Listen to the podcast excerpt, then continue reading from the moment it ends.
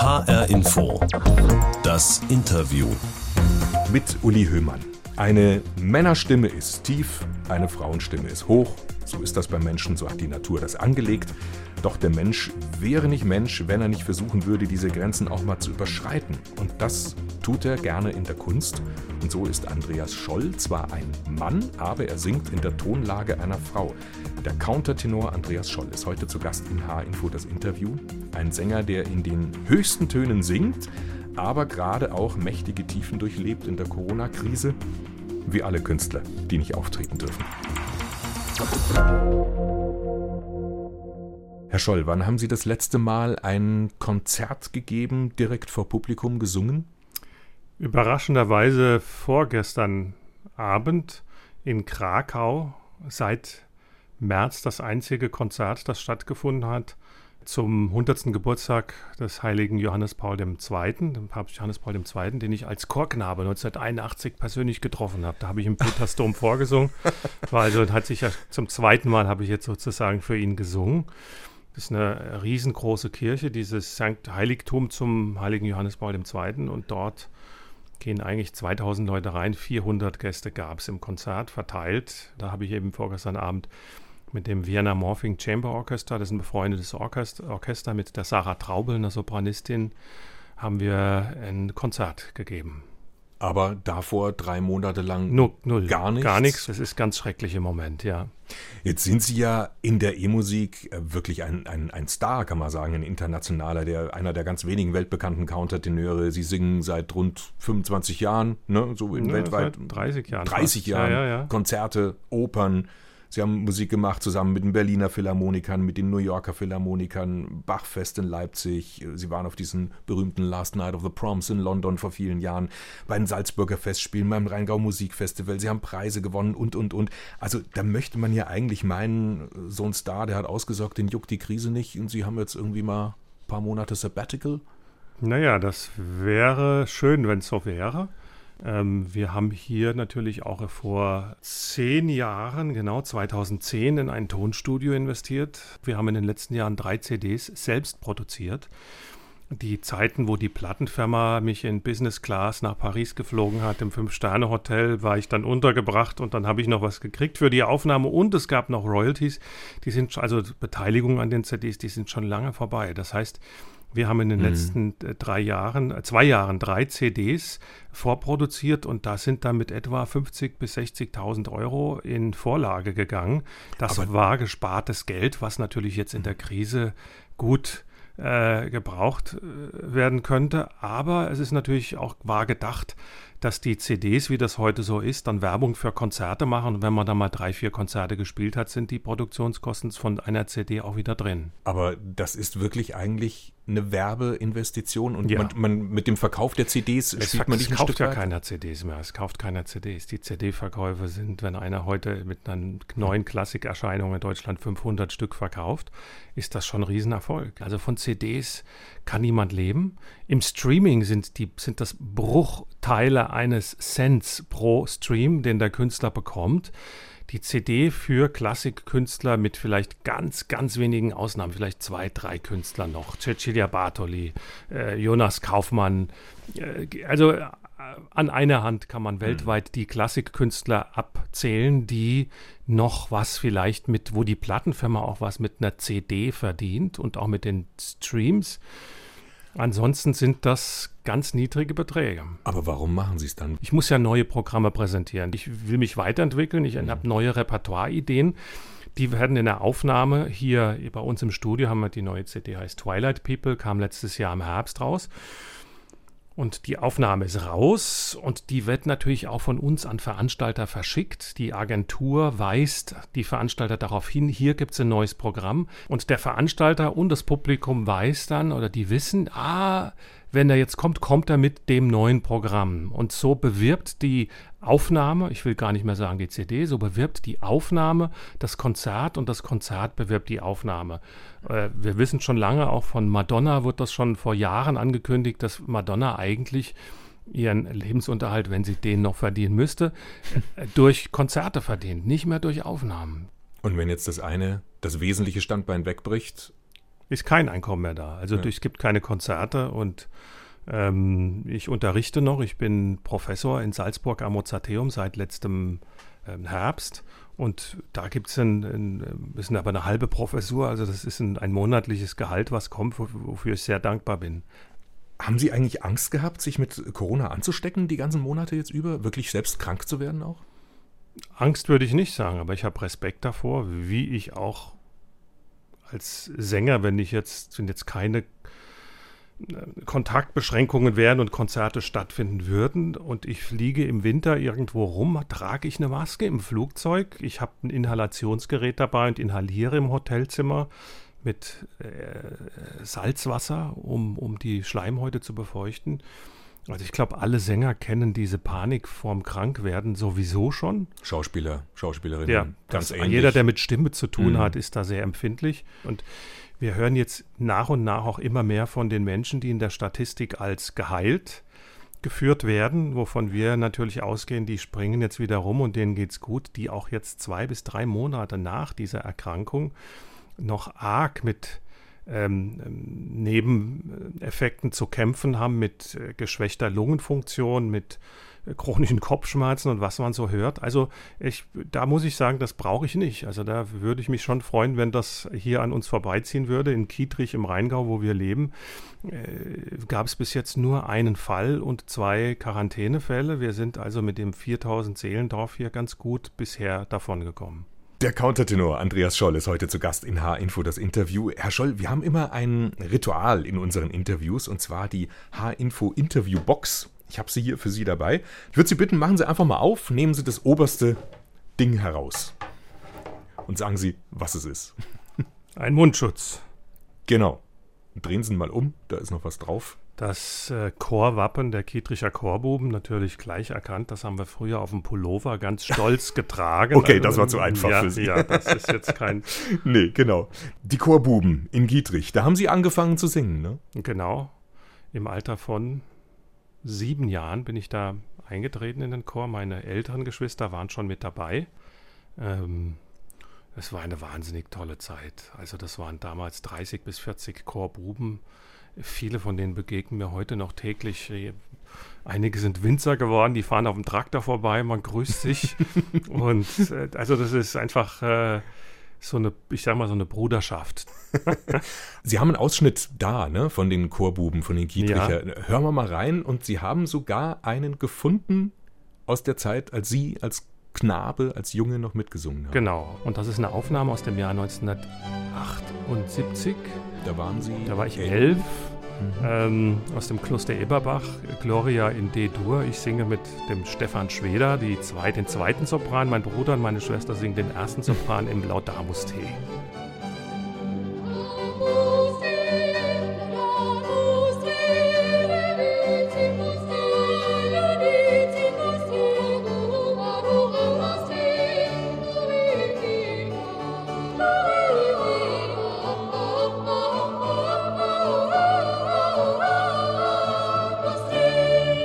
Das heißt, Sie sind quasi mit Kirchenmusik, mit E-Musik aufgewachsen? Ja, ja, ganz klar. Das war tägliche Gesangsstunde außer samstags und jeden Sonntag um Viertel nach zehn damals noch ein Choralhochamt mit Choral und mit mehrstimmigen Sachen, Motetten von Palestrina, Schütz, Lasso und solche Sachen, ja. Und zu Hause? Zu Hause gab es auch Musik. Vater hat Klavier und Orgel gespielt.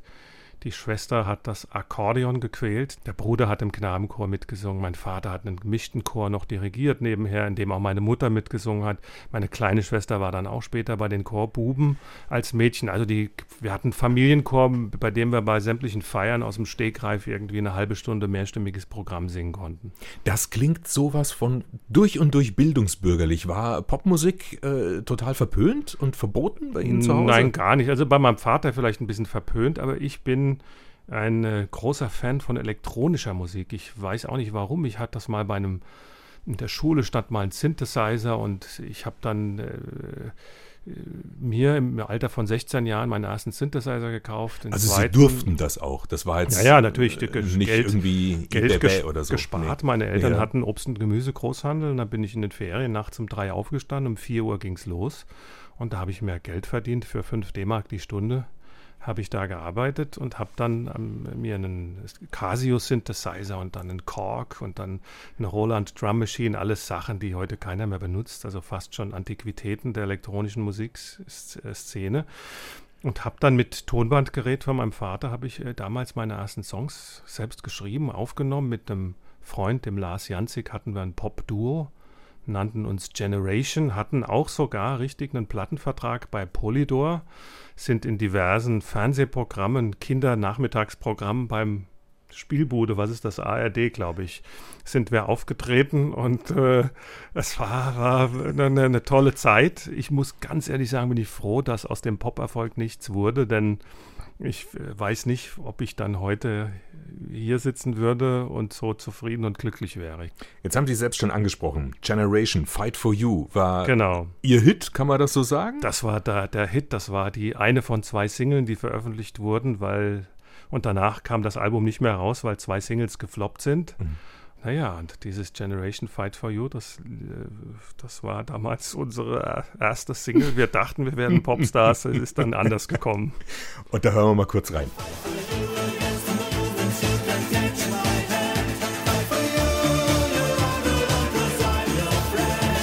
Generation, Sie haben es schon gesagt, der Titel Fight for You. Sie haben ihn jetzt nicht selbst geschrieben. Doch. Ah, doch, doch selbst geschrieben? Ja, ja, ja. Ah ja. Und gesungen, 1989. Gesungen, 1989, genau, genau. Das war, also war damals unser Trio, war halt der Lars Janzig, a.k.a. Larry Jones. Das war der Künstlername. Mein Künstlername war Alan Sayer Jr. Und unser ähm, Produzent damals war Burkhard Lasch, der auch die Pudis produziert hat, der nach Wiesbaden kam und mit uns uns sozusagen als junge Künstler adoptiert hat. Und es war ja auf jeden Fall in den 80er Jahren durchaus modern und äh, beliebt, in einer hohen Stimme, im, mit der Kopfstimme, Popmusik zu singen. Also genau. Modern Talking, Dieter Bohlen zum Beispiel. Großes Vorbild, gemacht. Jimmy Somerville von äh, Bronski Beat, Communards, mhm. der auch heute noch singt und, ja. und äh, der Riesenerfolge hatte. Die Bee Gees natürlich gehören dazu. Philip Bailey, äh, gibt es doch einige, die auch mit der, äh, also Popmusik, sagen wir dann, falsettiert haben, also die in der Kopfstimme gesungen haben, ja. Das heißt, also für die, für die meisten Jungs, ich, ich will mir das einfach nur noch mal ein bisschen besser vorstellen, ist ja der Stimmbruch ja wirklich ein Bruch eigentlich, mhm. auch in der, ja, im, im Leben. Das kommt überraschend, äh, eigentlich auch überraschend schnell. Also wenn mhm. ich mich so an, an mich selber zurückerinnere. Und ähm, für Sie war das das dann aber gar nicht. Sie haben einfach da so in den hohen Lagen weiter singen können, Sopran und Alt? Ja, die Sprechstimme ging eben in Bariton, da wo sie jetzt sitzt. Und die Kopfstimme ist durch das tägliche Training und Veranlagung, also es ist immer eine Kombination aus beidem, äh, wurde die Kopfstimme sozusagen erhalten und die Stimme, die hohe Stimme, in der ich heute singe, ist für mich die ununterbrochene Fortsetzung meiner Knabenstimme. Ja, so ist das. Andreas Scholl, heute zu Gast in H-Info das Interview, Countertenor aus Kietrich im Rheingau, internationaler Star der E-Musik, der jetzt nochmal in unsere Interviewbox greifen darf. Bitteschön, das nächste.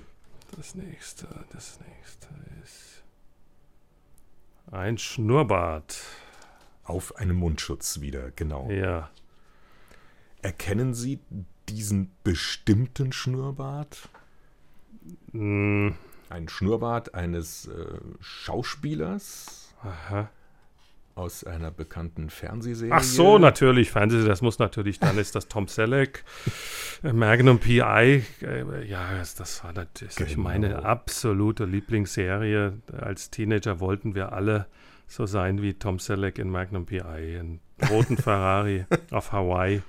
Das wäre es gewesen. Und ich habe auch wirklich ähm, die komplette Serie mindestens schon zweimal, ich glaube dreimal komplett durchgeguckt. Auch wir haben im Keller hier so einen Fitnessraum und dann habe ich die Boxsets und habe wirklich innerhalb von einem Jahr dann von der ersten bis zur letzten Episode während meines Ruderns oder Laufens das angeguckt und äh, tolle Erinnerungen, ja hat natürlich auch so ein gewisses Männlichkeitsbild vermittelt, diese Serie, dieser Typ, der Magnum. Und äh, ich weiß es nicht, aber ich fand das sehr interessant, als ich jetzt in der Vorbereitung für unser Interview heute so gelesen habe, dass Sie mal den Berufswunsch gehabt haben, zur GSG 9 zu gehen, zur Eliteeinheit der Polizei. Mhm. Sehen Sie da auch einen Zusammenhang oder konstruiere ich den jetzt? Naja, ich glaube, es ist manche Menschen tragen doch so die Idee in sich, auch anderen was Gutes tun zu wollen. Ich habe gerade äh, jetzt in Krakau im Hotel äh, mittags eine Doku nochmal gesehen. Äh, die beste Doku über die GSG 9, die ich gesehen habe bis jetzt. Ich kenne die natürlich alle, verfolge das ja und, und bin immer gut informiert, wer gerade die, diese Truppe kommandiert und so weiter.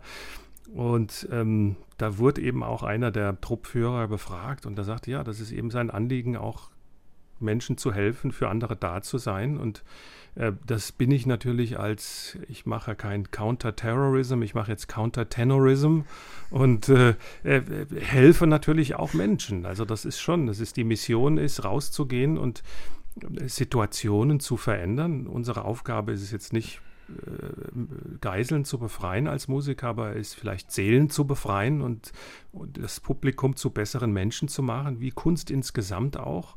Das heißt, wer in den Saal rausgeht, geht anders raus, als er reingegangen ist. Das, und in, in, diese, in der Zeit, in der die Musik erklingt, in der Zeit, in der der Film läuft, in der man Bilder anschaut in der Galerie, in der man im Kino sitzt, in dieser Zeit wird unser Geist angeregt auf ganz verschiedenen Ebenen. Das kann sehr äh, tiefgehend sein, das kann auch eine reine Entspannung und Ablenkung sein, aber in jedem Fall tut es was unserem, tut es unserem Gemüte was an. Und das soll eine gesellschaftliche Veränderung herbeiwirken. Da bin ich mir schon sehr sicher, dass wir als Musiker da auch eine Verantwortung gesellschaftlich haben. Und leider, leider der Wert der Kultur ähm, momentan nicht erkannt wird. Und ähm, die, Sie meinen jetzt in der Corona-Krise Corona mhm. und die Schäden, die durch eine kulturlose Kulturlosigkeit entstehen, in 20, 30 Jahren äh, unglaublich groß sein werden. Gesellschaftlich, äh, wenn eine Gesellschaft kulturlos lebt, dann braucht sie bald mehr Gefängnisplätze, mehr Polizisten. Mehr GSG 9. Äh, mehr GSG 9, genau. Also das ist schon so, äh, ist natürlich Politikern schwer zu vermitteln, die in vier Jahresabständen denken.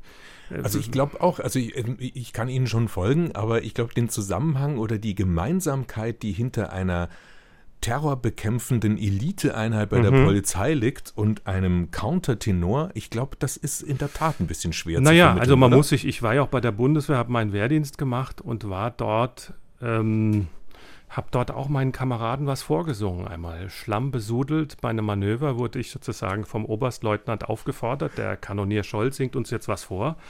Ich habe dann noch versucht, das zu umgehen, habe ich gesagt, Herr Oberstleutnant, das ist, ich singe im Countertenor, da werden jetzt alle lachen. Und warum sollten Sie das tun dann? Ja, um, das war so eine Pause und der, unser Feldwebel Wallacher, Gruppenführer, sagt dann, Herr Oberstleutnant, melde das und das und in unserer Truppe, ach, wissen Sie übrigens, hier gibt es auch einen Sänger in der Truppe. Wer ist das? Der Kanonier Scholl. Vortreten, singen Sie uns was vor.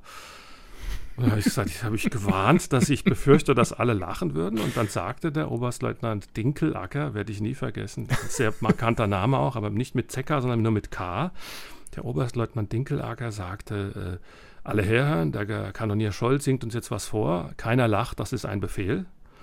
Und dann habe ich ein gregorianisches Ave Maria gesungen und alle Kameraden waren gerührt. Also Sie mussten sich das Lachen auch nicht es verkneifen. Hat niemand gelacht und ich war ganz überrascht über diesem, ja, dass die Kollegen da doch sehr tolerant waren. Es hat natürlich was mit einem Männlichkeitbild zu tun, das der Countertenor nicht bedienen kann. Aber wir müssen uns halt überlegen, dass der Countertenor ähm, ein Grenzüberschreiter ist. Das ist jemand, der, also ich versuche das jetzt mal komprimiert darzustellen. Wir alle tragen männliche und weibliche Elemente in uns. Die gehören zum Menschsein. Und gesellschaftlich ist gerade mal vorgegeben, wie Männer sich verhalten, wie Frauen sich verhalten. Das hat sich ja auch im Laufe der letzten Jahrzehnte verändert. Das der Geschlechterbild der 50er, 60er Jahre ist ein ganz anderes als des 21. Jahrhunderts. So, und aber dennoch schließen wir ständig Teile unseres Menschseins aus, weil wir Angst haben, Frauen, die zu dominant und führungsstark sind, vor denen haben die Männer Angst und Männer, die zu gefühlsbetont sind, die werden ausgelacht. Also, wobei das alles Eigenschaften sind, die eigentlich gut sind, die uns als Menschen weiterbringen können. Und der In der Barockzeit war das der Kastrat, der auf die Bühne getreten ist und er hat dann den Julius Caesar gesungen oder den Richard Löwenherz. Also die größten Gestalten, der, die größten Machos der Weltgeschichte wurden von Kastraten gesungen mit diesen hohen Stimmen. Und wir fragen uns, was hat die Leute daran fasziniert? Und ich glaube, der Countertenor heute und der Kastrat damals, die haben eine tiefe Sehnsucht bedient. Stellvertretend konnte der Kastrat in dieser hohen Stimme singen und er war trotzdem Julius Caesar, weil das Bild des Menschseins bedient wurde und nicht das Bild des Machos. Andreas Scholl, der Countertenor aus Kietrich im Rheingau, ist heute zu Gast in H-Info das Interview. Herr Scholl, Sie dürfen noch ein drittes Mal in unsere Interviewbox greifen. Eine Sache ist noch drin. Ein Mundschutz. Mit einem, einer Spirale. Gib einen kleinen Tipp, es hat auch wieder was mit Film zu tun. Hm. Ach, natürlich. Das, ist von dem James Bond, oder? Genau, das ist dieser Pistolenlauf. Genau, diese, genau diese, ja, ja, der, der, ja die, die Züge der Pistole von innen sozusagen. Genau, genau diese Rillen ne, im Pistolenlauf, das ist immer so ein, ein Symbol. Äh, genau, bei dem Vorspann, ne? genau. genau. Ja, man, genau. Ja. Mhm. James Bond, richtig. Und was hat das mit Ihnen zu tun? Ja, ich habe vor uh, 21 Jahren eine Aufnahme gemacht mit dem Australian Brandenburg Orchestra. Nee, 2020 Jahre her, genau, im Januar. Und äh, das war von Vivaldi ein Stück, das heißt Nisi Dominus. Äh, nicht so wahnsinnig bekannt, überhaupt Vivaldis Vokalmusik nicht so bekannt. Und da gibt es eben die Nummer 4 sozusagen, der vierte Satz, der heißt Cum Dederit. Das ist ein unglaublich hypnotisches Stück, also Barock-Pop würde ich sagen. Und das ist ganz oft wird das angefragt. Äh, ich kriege dann E-Mails, wo drin steht, äh, dieser Filmregisseur will das Stück gebrauchen. Die sogenannte Synchronization Request ist das. Dann muss ich lesen, gibt es eine kurze Szenenbeschreibung, worum es geht, dann, weil ich dann sozusagen meine Persönlichkeitsrechte mit dieser Aufnahme abtrete und wenn jetzt irgendwie einer zu dieser Musik mit der Kettensäge jemanden aufschlitzen würde, würde ich sagen, nein, dafür, da würde ich keine Genehmigung geben. Also man, liest immer eine kurze Szenenbeschreibung und sagt dann, ich bin damit einverstanden. Und dann kam halt einmal eine E-Mail, da stand, ja, James Bond, Spectre, die Szene wurde beschrieben mit Monica Bellucci, äh, was da passieren würde und ob ich dafür den, den Titel freigeben würde. Und da ja, freut man sich, ja. und jetzt müssen wir da einfach dann doch mal in das Stück noch reinhören.